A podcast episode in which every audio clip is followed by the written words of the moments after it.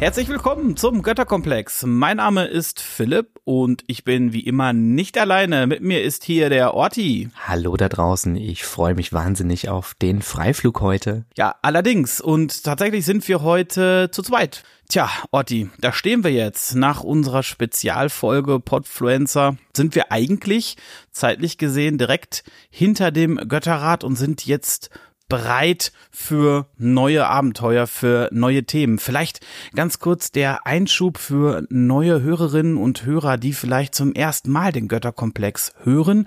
Wir sind ja ein Worldbuilding-Podcast und wir besprechen immer verschiedene Aspekte unseres Universums und zwar in, in, in ganzen Themenblöcken mit unterschiedlichen Formaten. Und wir beginnen immer mit dem Freiflug als Eröffnungsformat und genau da seid ihr gerade heute angekommen. Das heißt, ihr hört genau rein, wenn ein neuer Themenkomplex anfängt.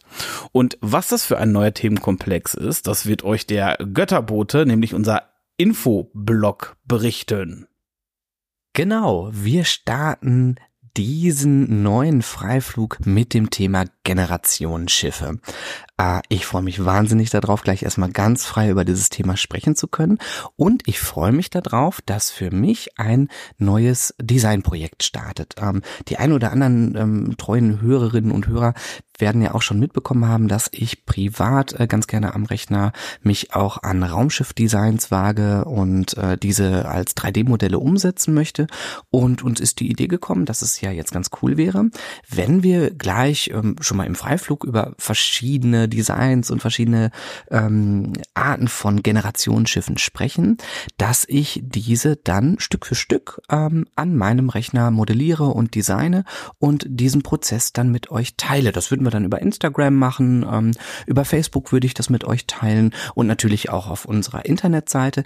Aber wir haben uns gedacht, dass wir sozusagen, ja, jetzt das Format Raumschiff Liebe, ne, was wir ja auch schon angefangen haben, äh, ein bisschen jetzt in den Götterkomplex äh, mit integrieren und äh, ja, ich halt mit euch gemeinsam und äh, mit den Diskussionen, den Konzept, äh, Konzeptfolgen ein Raumschiff modelliere und Stück für Stück vorstelle, freue ich mich riesig drauf. Ja, voll gut. Ich freue mich tatsächlich auch total da auf deine, auf deine Ideen und die ersten Bilder. Das ist echt immer wahnsinnig spannend. Wir haben hier so eine, so eine WhatsApp-Gruppe hier im, im, im Götterkomplex und ab und zu gibt's da mal so Ankündigungen, so, ey Jungs, ich hab wieder was und dann äh, kommen da echt meistens ganz ziemlich coole Bilder oder sogar auch Videos und das ist echt immer ziemlich cool. Deswegen freue ich mich da auch total drauf.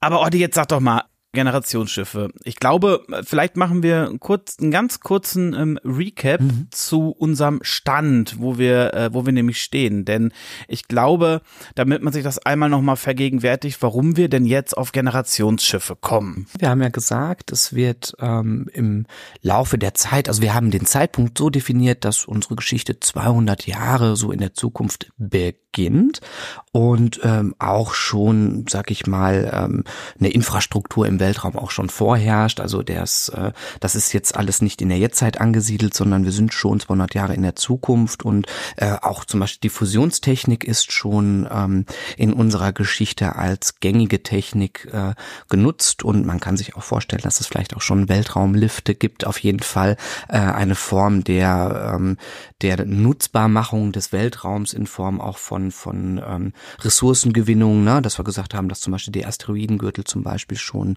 ähm, mit Minen besetzt sind und der Mars vielleicht auch schon kleine Kolonien hat. Also wir sind schon technisch etwas weiter fortgeschritten, aber unser Sonnensystem wird eben durch regelmäßige Einschläge von äh, Himmelskörpern so ähm, beschädigt, dass die Menschheit dann ja auch irgendwann äh, merkt, okay, na diese Himmelskörper, das kommt regelmäßig, das kommt dauerhaft und da steckt mehr hinter und dann kommt man eben auf die Idee, oh, da ist ein einsamer Wanderer, der Kurs auf das Sonnensystem ähm, nimmt und somit halt eben auch das komplette gravitative Gefüge des Sonnensystems äh, beeinflussen könnte, so dass eben die Menschheit sagt, okay, es könnte sein, dass wir unseren Heimatplaneten und vielleicht auch unser Sonnensystem verlieren. Also alles spielt da Ping-Pong und Billard.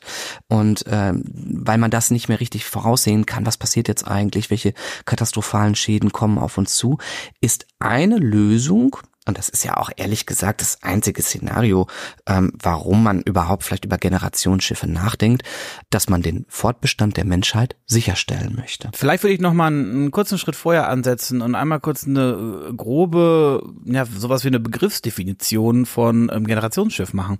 Was würdest du denn unter Generationsschiff verstehen? Mhm, für mich ist das ja eigentlich über den Namen Generationsschiff damit impliziert, dass es darum geht, dass die Reise dieses Raumschiffes eben mehrere Generationen von Menschen beherbergt, also zeitlich so lange unterwegs ist, weil man eben noch keinen Warp-Antrieb oder ähnliches zur Verfügung hat oder weil es ihn ähm, eben, äh, weil er noch nicht entdeckt worden ist und ähm, oder andere Möglichkeiten des überlichtschnellen Reisens. Das heißt, dieses Schiff ist sehr, sehr lange unterwegs und die Bevölkerung auf diesem Schiff, die Crew, die Besatzung, ist gezwungen, im Prinzip ihr Leben lang auf diesem Schiff zu verbringen, Nachkommen zu zeugen und diese verbringen dann ähm, den nächsten Zyklus und vielleicht den nächsten und übernächsten und übernächsten, je nachdem, wie lange dieses Schiff unterwegs ist. Das heißt, mehrere Generationen von Menschen sind unterwegs und sterben dort auch auf dem Schiff, bis irgendwann eine Generation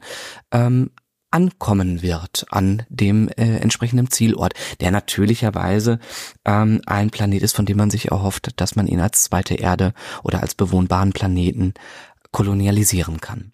Das wäre so meine grobe Vorstellung davon, ja. Ist das per Definition so, dass Generation, also dass Generationsschiffe lebende Menschen beherbergen muss? Nein, ich glaube, also es gibt ganz unterschiedliche Konzepte und da kann man, können wir gleich auch gerne schon so drüber sprechen, wie, ja, also wie abgefahren das ja im Prinzip ist, dass man jetzt sagen würde, ähm, man schickt jetzt Menschen los, die da verdammt sind, ähm, ihr Leben auf so einem Schiff zu verbringen und wie sieht dann dieses Leben auf diesen Schiffen aus.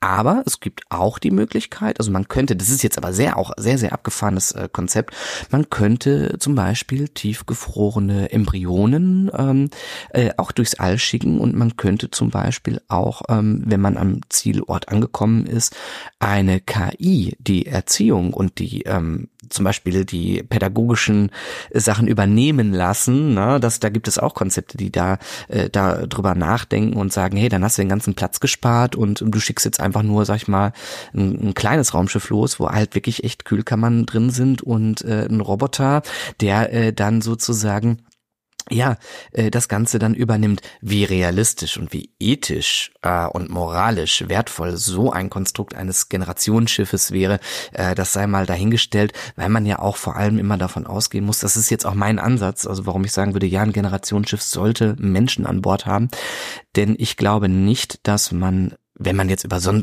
abgefahrenes Szenario spricht, ähm, dass der Mensch sich nicht von einer Maschine per se ähm, erziehen lässt. Also der Mensch ist immer noch ein soziales Wesen und gerade gibt es, es gibt ja auch furchtbare Experimente mit Babys, die zum Beispiel keine menschliche Nähe erfahren haben und äh, diese Babys sind ja auch gestorben. Und es wäre meine Vermutung dazu, dass das nicht klappt.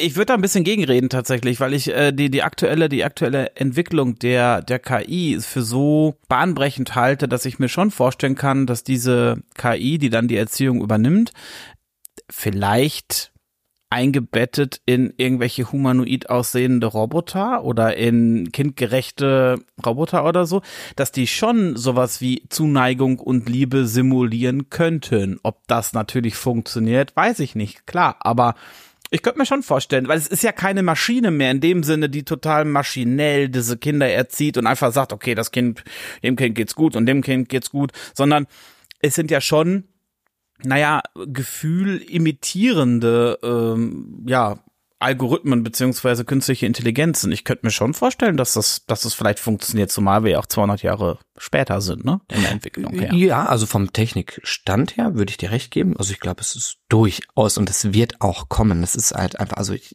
dass es humanoide Roboter gibt, die ähm, im Alltag unseres Seins ähm, unterstützen werden oder halt ähm, auch soziale Funktionen aufrechterhalten, ähm, was was ich ähm, im Seniorenheim zum Beispiel unterstützen. Ähm, solche Konzepte gibt es heute schon und ähm, wenn man 200 Jahre in die Zukunft denkt, ist das, glaube ich, überhaupt kein Problem, darüber nachzudenken. Aber ob der ein Kleinkind, ein ein ein Baby ähm, ob das funktioniert, ob da wirklich eine Maschine ausreichend ist, hinreichend ist, das ich, ich will das nicht ausschließen, aber es ist zumindestens jetzt meine Grundprämisse, warum ich sagen würde, es ist wichtig, dass zumindestens die soziale Interaktion ähm, da ist und das ist auf jeden Fall, wenn es durch eine roboterartige ähm, künstliche Intelligenz äh, erfolgen soll, dass sozusagen die Ankömmlinge erzogen werden müssen, dann muss das schon, sag ich mal, einer Mutter, ähm, gerade einer Mutter, äh, sehr, sehr, sehr nahe kommen, gerade am Anfang, was Sicherheitsbedürfnisse angeht, was auch das Stillen angeht, die ganz normalen menschlichen Bedürfnisse, zumindest wenn wir von einer gesunden Entwicklung ausgehen wollen. Ne? ja, ja, klar. Und das wäre ja im wissenschaftlichen Sinne, wenn man sowas nun wirklich austarieren will und wirklich ausdenken will, müsste man ja auch den bestmöglichen ähm, Status erreichen für diejenigen, die dann ähm, die, die neue menschliche Zivilisation bilden, ja. Das ist tatsächlich, ich finde es einen super spannenden Ansatz, muss ich zugeben. Und äh, ich könnte mir vorstellen, dass man, ähm, dass die Menschheit so vielleicht auch ein Stück weit arrogant ist, zu sagen, wir haben es jetzt raus, wir wissen, was ein Kind braucht zur auf Zucht, ganz unethisch formuliert, ähm, dass sie zumindest halbwegs gesund äh, dabei rauskommen. Was glaubst du, tatsächlich noch eine Rückfrage, was glaubst du denn, wie viel Embryonen man denn so mitnehmen würde? Wie viel, wie viele Leute wird man denn so auftauen dann? Hm, ich habe in der ähm, Vorrecherche mal so ein bisschen ähm, geschaut, dass es ja hier super wichtig ist, dass man überlegt, wie ist der, wie viel soziale Interaktion braucht der Mensch eigentlich? Ne? Also äh, reicht das, wenn das zehn sind? Müssen es 20 sein? Müssen es 400 sein? Mhm. Und man muss ja auch überlegen, ähm, das soziale Interaktion ist ja mit meinen Eltern, das ist mit meinen Freunden, äh, das ist aber auch irgendwann mit äh, vielleicht meinen Partnerinnen oder Partnern, in die ich mich verliebe. Ne? Ähm, und wenn ich da nur eine ganz geringe Auswahl habe und mich nicht verwirklichen kann oder äh, mich gezwungen fühle, dann ist das steht glaube ich, so ein Konzept nicht auf einem fruchtbaren Boden. Und äh, da gibt es auch Studien zu, die wir gerne in genaueren Konzeptfolgen nochmal intensiver betrachten. Aber ich denke, dass so eine, zumindestens für die Besatzung eines Generationsschiffs, so eine Crewgröße von circa 400 bis 600 Mann schon wichtig ist. Also, dass so ein Generationsschiff auch sehr, sehr, sehr groß ist. Ähm, auf die Frage hin, wie viele Embryonen man jetzt zum Beispiel auftauen würde und dann durch eine KI erziehen lassen würde. Das würde ich dann wieder davon abhängig machen, ähm, was die KI leisten kann. Denn ich da ich selber Vater bin, kann ich sagen, dass äh, gerade am Anfang eben in den ersten zwei Lebensjahren ähm, eine richtig intensive eins zu eins Betreuung auch not, äh, nötig ist. Das heißt, da könnte ich mir vorstellen, dass aber sorry, äh, da muss ich direkt mal ein, eingrätschen. Also ich meine, Chat GPT ist die am schnellsten gewachsene App überhaupt. Da sind 100 Millionen Nutzer, die immer das Gefühl haben, die KI rechnet gerade nur für für einen selber. Also ich glaube, das ist keine Limitation. Ja, aber du bräuchtest, also du, ich, ich meine damit, du müsstest dann genügend nehmen wir sie mal Mutterroboter haben. Die, ja, klar. Ähm, also das meine ich, wenn du 100 Stück davon hast und davon ausgehst, dass vielleicht auch ähm, ein Drittel davon in die Fritten geht, ne? Und die Babys vielleicht auch noch nicht in der Lage sind, die dann zu reparieren, ne?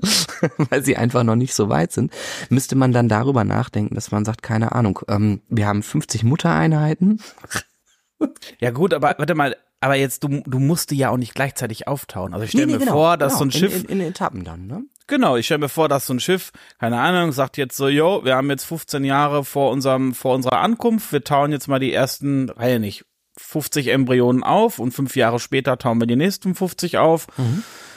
Oder, oder wirklich jedes Jahr eine bestimmte Anzahl oder sowas. Das wäre, das wäre für mich schon mal ehrlicherweise sehr plausibel. Ich finde das mhm. plausibler als diesen Ursprungsgedanken, dieses Generationsschiff, eben woher auch dieses Schiff eben seinen Namen hat, dass eben unterschiedliche Generationen von Menschen auf einem Schiff, wie du gerade so schön gesagt hast, ja, eingesperrt, weggesperrt sind, über hunderte Jahre, über vielleicht sogar tausend Jahre.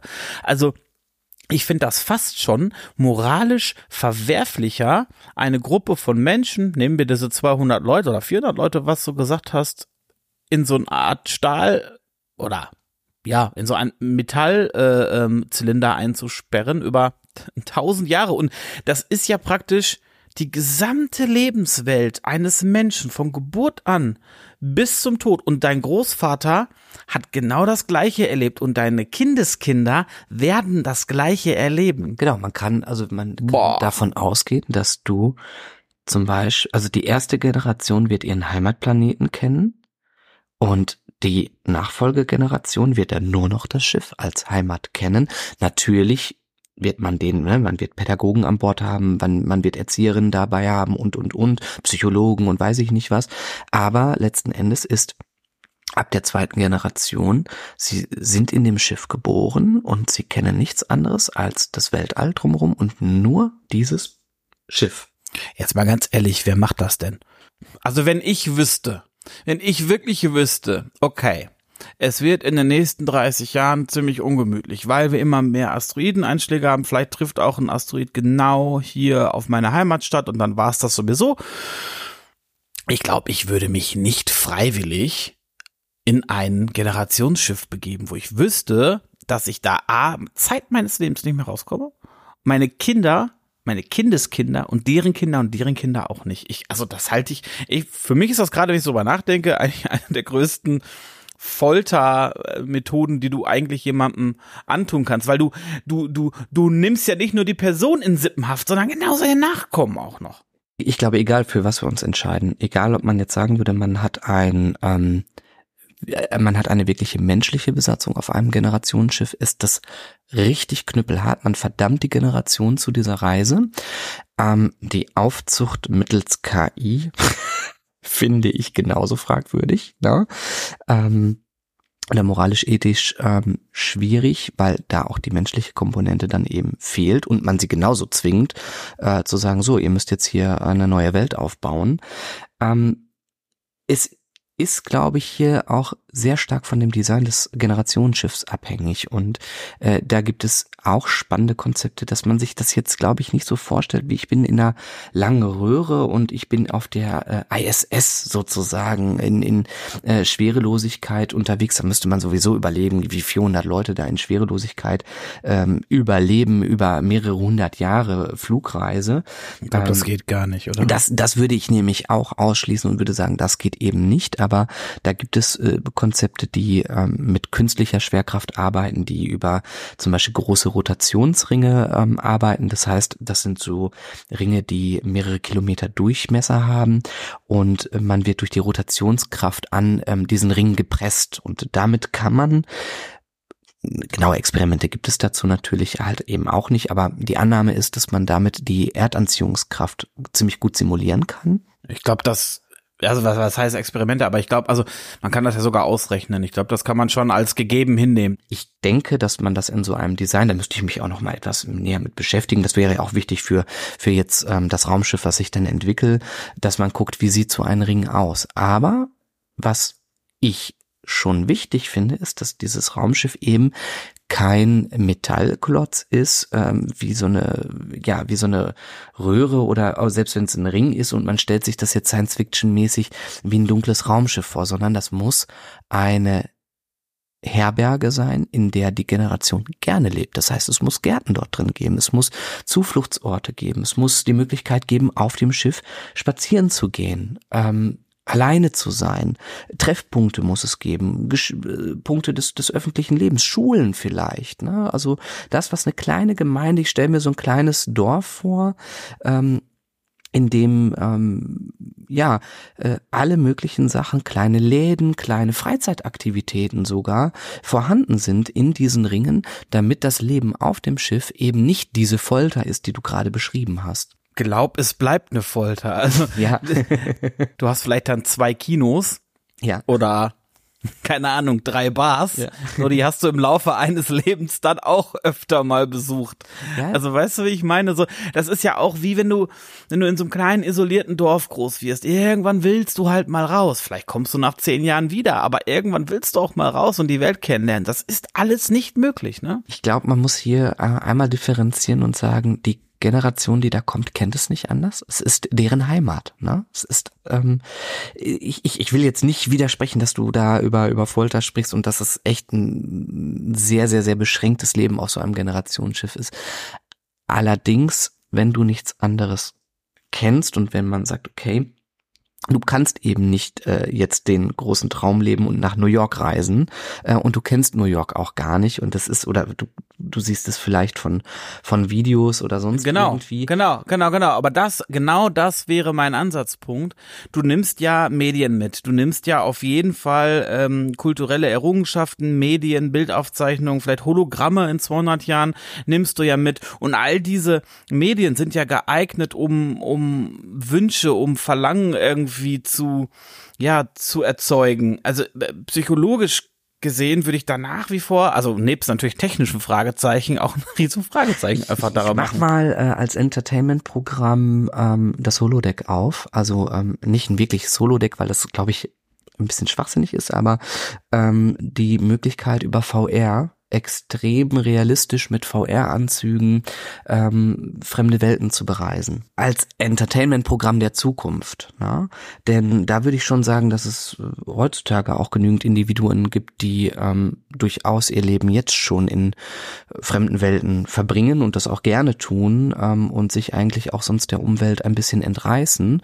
Und je attraktiver und realistischer das ist und wenn man zum Beispiel sagt, ähm, man ist den Dorfplatz leid. Ne? Ich sage das jetzt mal so ganz blöd und man sagt, na ja, wir treffen uns ähm, gar nicht auf dem Dorfplatz, sondern wir treffen uns auch virtuell innerhalb des Schiffes, immer an verschiedenen Orten und wir machen dort verschiedene Sachen. Äh, wir können dort äh, Space Cricket spielen oder äh, ja, ja, ich verstehe äh, schon. Ja. Äh, sonst was. Also über über so eine VR-Geschichte ähm, könnte ich mir vorstellen, dass ähm, zumindestens, also natürlich das das menschliche Verlangen nach Selbstentfaltung und nach Freiheit, das ist auf diesem Schiff nur begrenzt möglich. Ich glaube nicht, dass, dass die Menschen, die auf diesem Schiff unter so einem Konzept sozusagen aufwachsen, alle in den Selbstmord verfallen. Nein, das glaube ich nicht. Die Frage ist nur äh, so ein bisschen A, was wir gerade mehrfach aufgeworfen haben, moralisch-ethische Fragen. B, was kommen denn dann da für Menschen an? Also ich meine, wenn wir 500 Jahre, wenn wir über 1000 Jahre sprechen, da hat ja auch noch die Evolution Wörtchen mitzureden. Und und äh, wie verändert sich dann die menschliche Spezies als solches, aber vor allem auch äh, das, naja, das gesamte Bewusstsein dieser, dieser Gemeinde, das muss sich ja, ja, es wird sich, ich glaube nicht, dass da die Menschen noch viel mit den Menschen zu tun haben, äh, äh, die da einst diese Reise angetreten haben. Ich glaube, dass die Veränderungen deutlich gravierender sind oder sein werden. Das kann ja sein, dass das auf einmal irgendwelche äh, Fanatiker werden auf dem Schiff, die ähm, irgendeinen esoterischen Glauben entwickeln, weil der ihnen Halt gibt. Ne? Das ist ja auch ein grundsätzlich menschliches Bedürfnis zu sagen, hey, wir, wir entwickeln eine, eine ganz eigene Form von Spiritualität auf diesen Schiffen oder eine Art, ähm, ja, Stammeskult, was auch immer. Ne? Ähm, ich glaube, die kolonialisieren gar nicht, wenn sie ankommen. Das Weil ich meine, wie willst du denn eine Generation, dessen Vater, dessen Großvater, dessen Urgroßvater, dessen äh, Ur mal zehn äh, Großvater auf diesem Schiff gelebt hat, wie willst du denen erklären, jetzt, jetzt, jetzt seid ihr da, jetzt könnt ihr ankommen.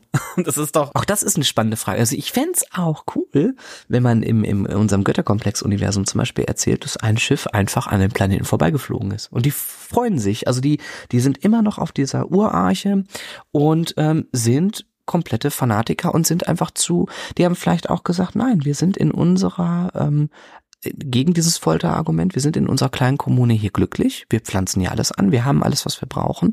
Wir wollen nicht, äh, wir wollen das gar nicht äh, anders haben und äh, wir weigern uns dagegen. Wenn man jetzt nochmal äh, losspinnt, dass es vielleicht auch gar nicht so schlecht ist, diese Generationsschiffsgeschichte so zu erzählen, dass die Menschheit sich vielleicht dazu entschieden hat, auch verschiedene Typen von Generationsschiffen durch die Gegend zu schicken. Vielleicht eins, wo freiwillige Pioniere gesagt haben, wir würden gerne also, ne, wir würden tatsächlich uns bereit erklären, auf so ein Generationsschiff zu gehen als Crew.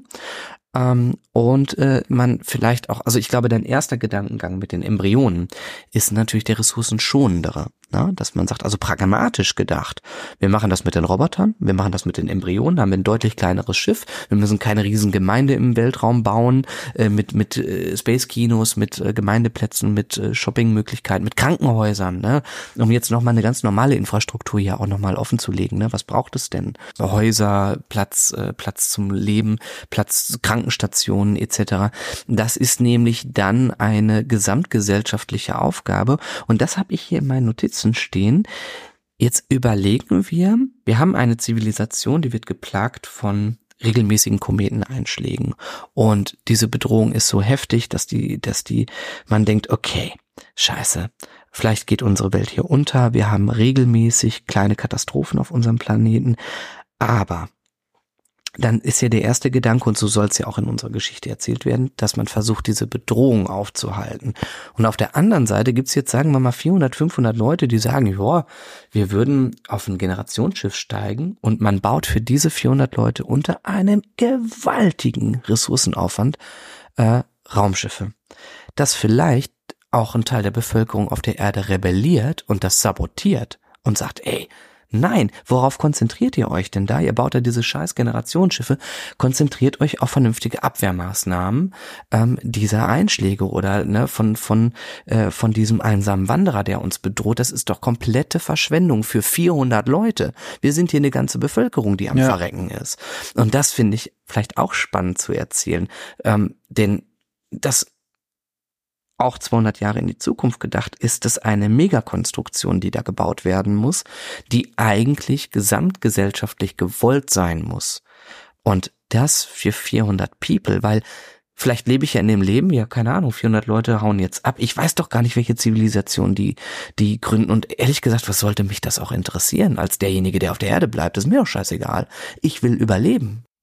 Ich glaube, es ist total davon abhängig, wie viel Ressourcen es wirklich verschlingt und wer dieses, diese Ressourcen aufbringen kann. Also ist es ist es ein moderater Rahmen und ist es ein privater Investor, ein durchgeknallter Milliardär oder was, keine Ahnung, der das freiwillig baut, also so mhm. ein Elon Musk oder sowas?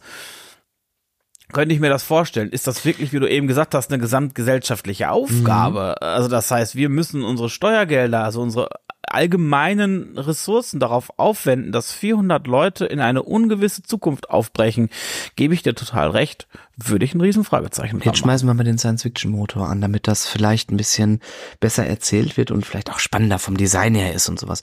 Und man sagt, wir bauen eine Riesenarche. Sagen wir mal, die Erde ist durch die Einschläge von der Bevölkerung auch massiv dezimiert. Also es ist wirklich wie ein, ein Regenschauer, der immer auf und, und zwar willkürlich auf verschiedene Gemeinden, Städte einprasselt und es gibt vielleicht eine Entwicklung, wo man sagt, ähm, man, man zieht sich zurück, man hat vielleicht ein paar Habitate im, in, im Orbit, die sich vielleicht auch so ein bisschen wegbewegen können und ähm, man hat vielleicht Bunkerstrukturen und man hat jetzt, sagen wir als Gesamtbevölkerung, sagen wir mal, eine Milliarde bleibt über. Also und wenn man dann sagen würde, diese Milliarde Menschen ähm, überlegt sich, wir bauen Superstrukturen, mehrere Archen, die zum Beispiel dann in der Lage sind, 25.000, 30.000 äh, oder 50.000 Menschen zum Beispiel zu beherbergen und wir bauen davon 10, 20, 30 Stück dann wäre es zumindestens das Ding, dass man sagen würde, okay, der Antrieb zu überleben, auf dieses Schiff zu steigen und wegzufliegen und meinen Nachkommen etwas zu bieten, wäre dann etwas, was man erzählen könnte, wo ich zumindestens eine Motivation zu, zu erkennen könnte. Ich weiß nicht, wie du das siehst. Ich glaube, in 200 Jahren, wenn man das Ganze mal dystopisch weiterspinnt von unserer aktuellen Lage, geht die Schere arm und reich noch viel weiter und viel brutaler auseinander. Das heißt, du hast immer weniger Leute, die richtig viel, äh, richtig viel Geld haben. Ich könnte mir vorstellen, dass es so eine abwärts fallende Pyramide ist. Also, dass die 10.000 reichsten Menschen dieser Welt vielleicht, ähm, keine Ahnung, dass sich da jeder oder alle fünf Menschen sich eine super Arche leisten können und ihre engsten Vertrauten irgendwie mitnehmen. So ein Konzept könnte ich mir, könnte ich mir vorstellen. Also purer Egoismus, wo wirklich die größten, Entschuldigung den Ausdruck, die größten Arschlöcher ähm, dieses Planeten sich sagen, nö, Wofür haben wir denn so viel Geld? Wir bauen uns jetzt die Arche, Arche retten uns, unsere Nächsten, unsere Liebsten und unsere Kinder und Kindeskinder.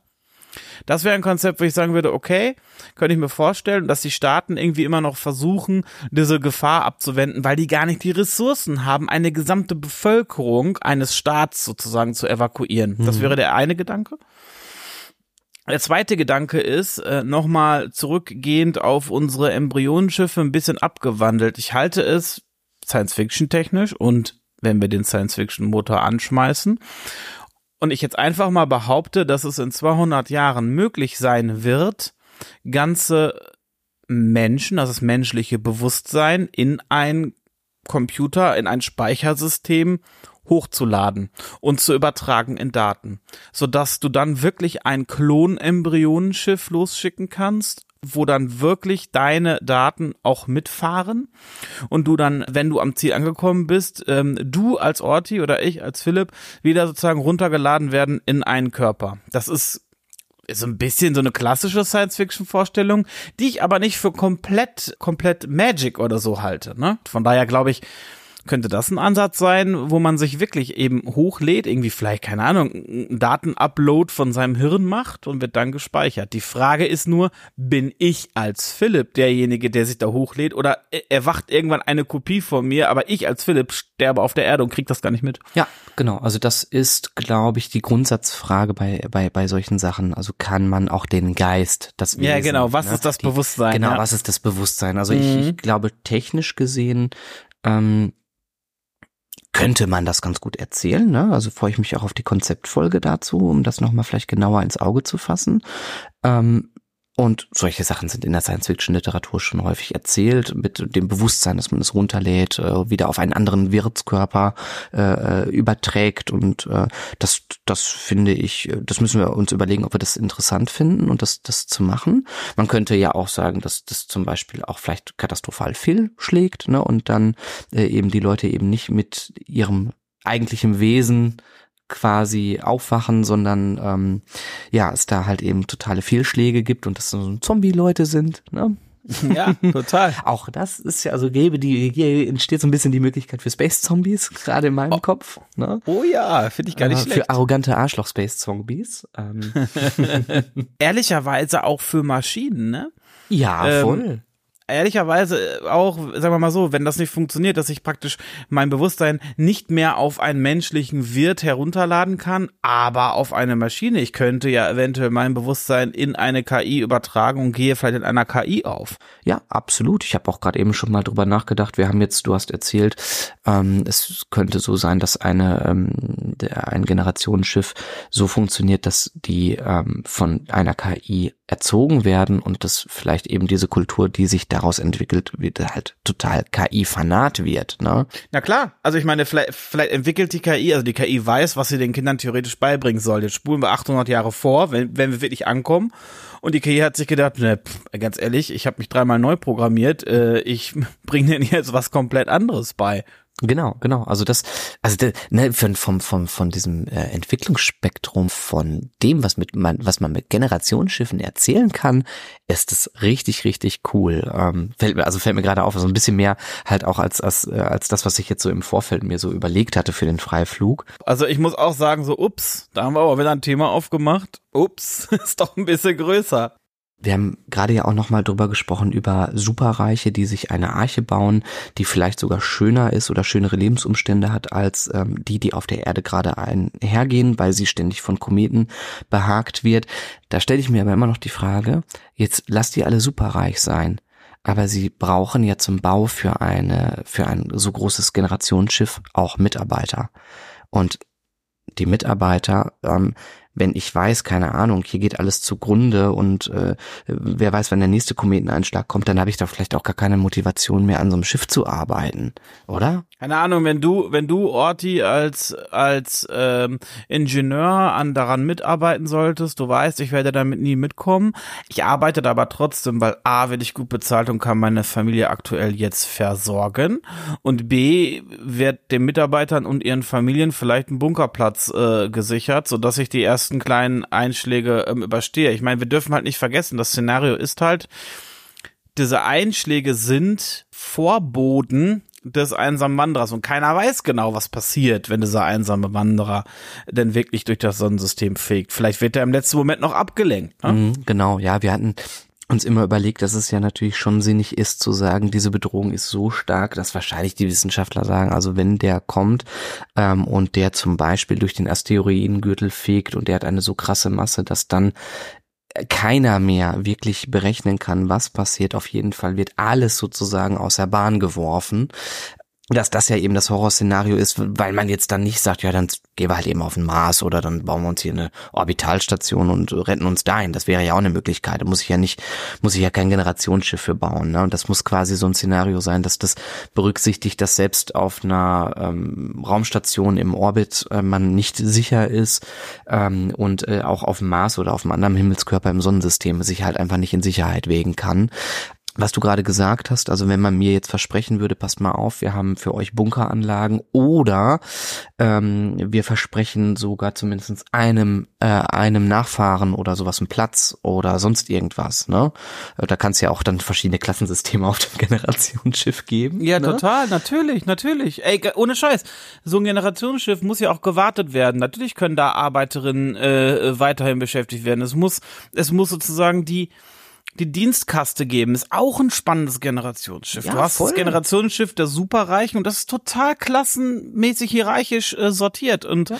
die und zwar diesmal ist es von innen nach außen. Die die innen wohnen sozusagen haben am wenigsten Schwerkraft ja. und äh, müssen sozusagen am härtesten arbeiten. Die die außen wohnen haben angenehme 1G. Ah, cool, ey, das ist äh, das finde ich gerade mega konzipiert. Ich habe hab gerade überlegt, würde ich das also wenn es mich jetzt nicht betrifft, aber da kommt jetzt ein Superreicher und sagt, pass mal auf, du baust an einem Schiff und deine Tochter darf da mitfliegen fliegen. Ich würde es machen. Ja? Also dann ja.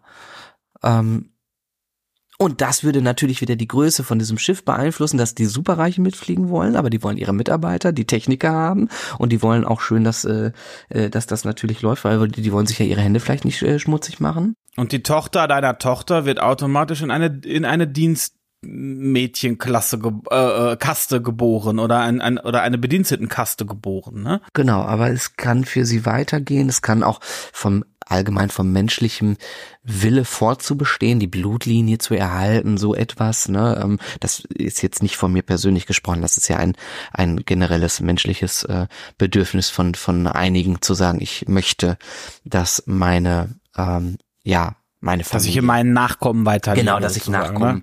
generiere. Ja. Und da geht es, glaube ich, nicht immer nur darum, dass die in, in, in die perfekte Welt geboren werden. Das ist dann in, äh, wenn es uns gut geht, ist das schön. Aber dieser Wunsch ist natürlich ja auch unter den widrigsten Umständen ein ganz normales, natürliches Bedürfnis, ähm, wo ich schon vorstellen, also mir schon vorstellen könnte, dass man sagt, ja, äh, bevor ich hier sehe, dass meine Familie ähm, hier stirbt, ähm, habe ich vielleicht die Illusion, dass sie in eine bessere Welt äh, reisen und selbst wenn es meine Tochter nicht betrifft, die ihre ihre ihre Nachfahren. Ne?